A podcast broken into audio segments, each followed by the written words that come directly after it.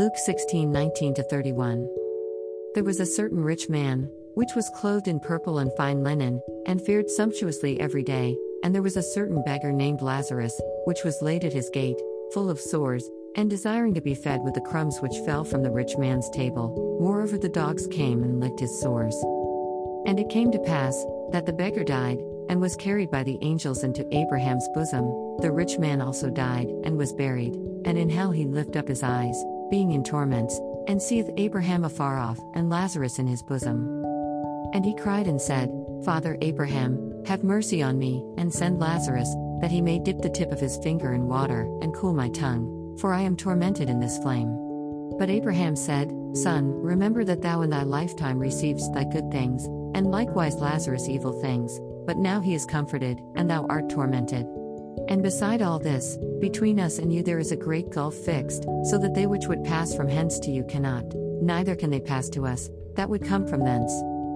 Then he said, I pray thee therefore, Father, that thou wouldest send him to my father's house, for I have five brethren, that he may testify unto them, lest they also come into this place of torment.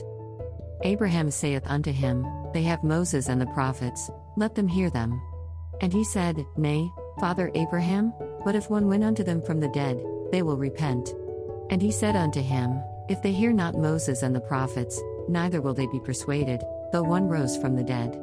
Luke 16 19 31. This teaching is a different one in that we don't study one scripture but a whole incident. It is not a parable, which is an earthly story with spiritual implications. We know it's an actual incident because Jesus starts out with the phrase, There was a certain rich man, and there was a certain beggar named Lazarus. Jesus named the beggar, but was careful not to name the rich man. And he is specific in saying that there was a certain rich man and a certain beggar. Only Jesus would have knowledge of what happened to the rich man and the beggar Lazarus after death. And he shares it with us. We have to remember that no one could yet go to heaven, but went to a pleasant place, a kind of paradise, but not heaven. No one was saved.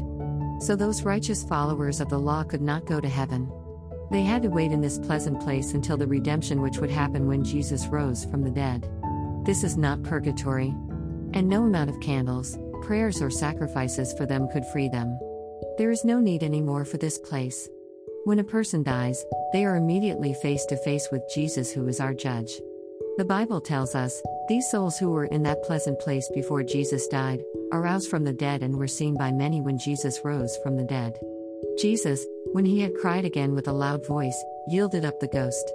And, behold, the veil of the temple was rent in twain from the top to the bottom, and the earth did quake, and the rocks rent, and the graves were opened, and many bodies of the saints which slept arose, and came out of the graves after his resurrection, and went into the holy city, and appeared unto many. Matthew 27 50 53. But the wicked stayed in that place of torment where the rich man was and still is. Now, the following statements are hard to comprehend when compared to what religion tells us. But we must understand that Jesus died for the sins of every person on earth who ever lived or will live. The wicked are not those who do wrong because the sin issue has been resolved. Jesus has taken away the sin of the world. Why then do people go to a place of torment if not for their sins?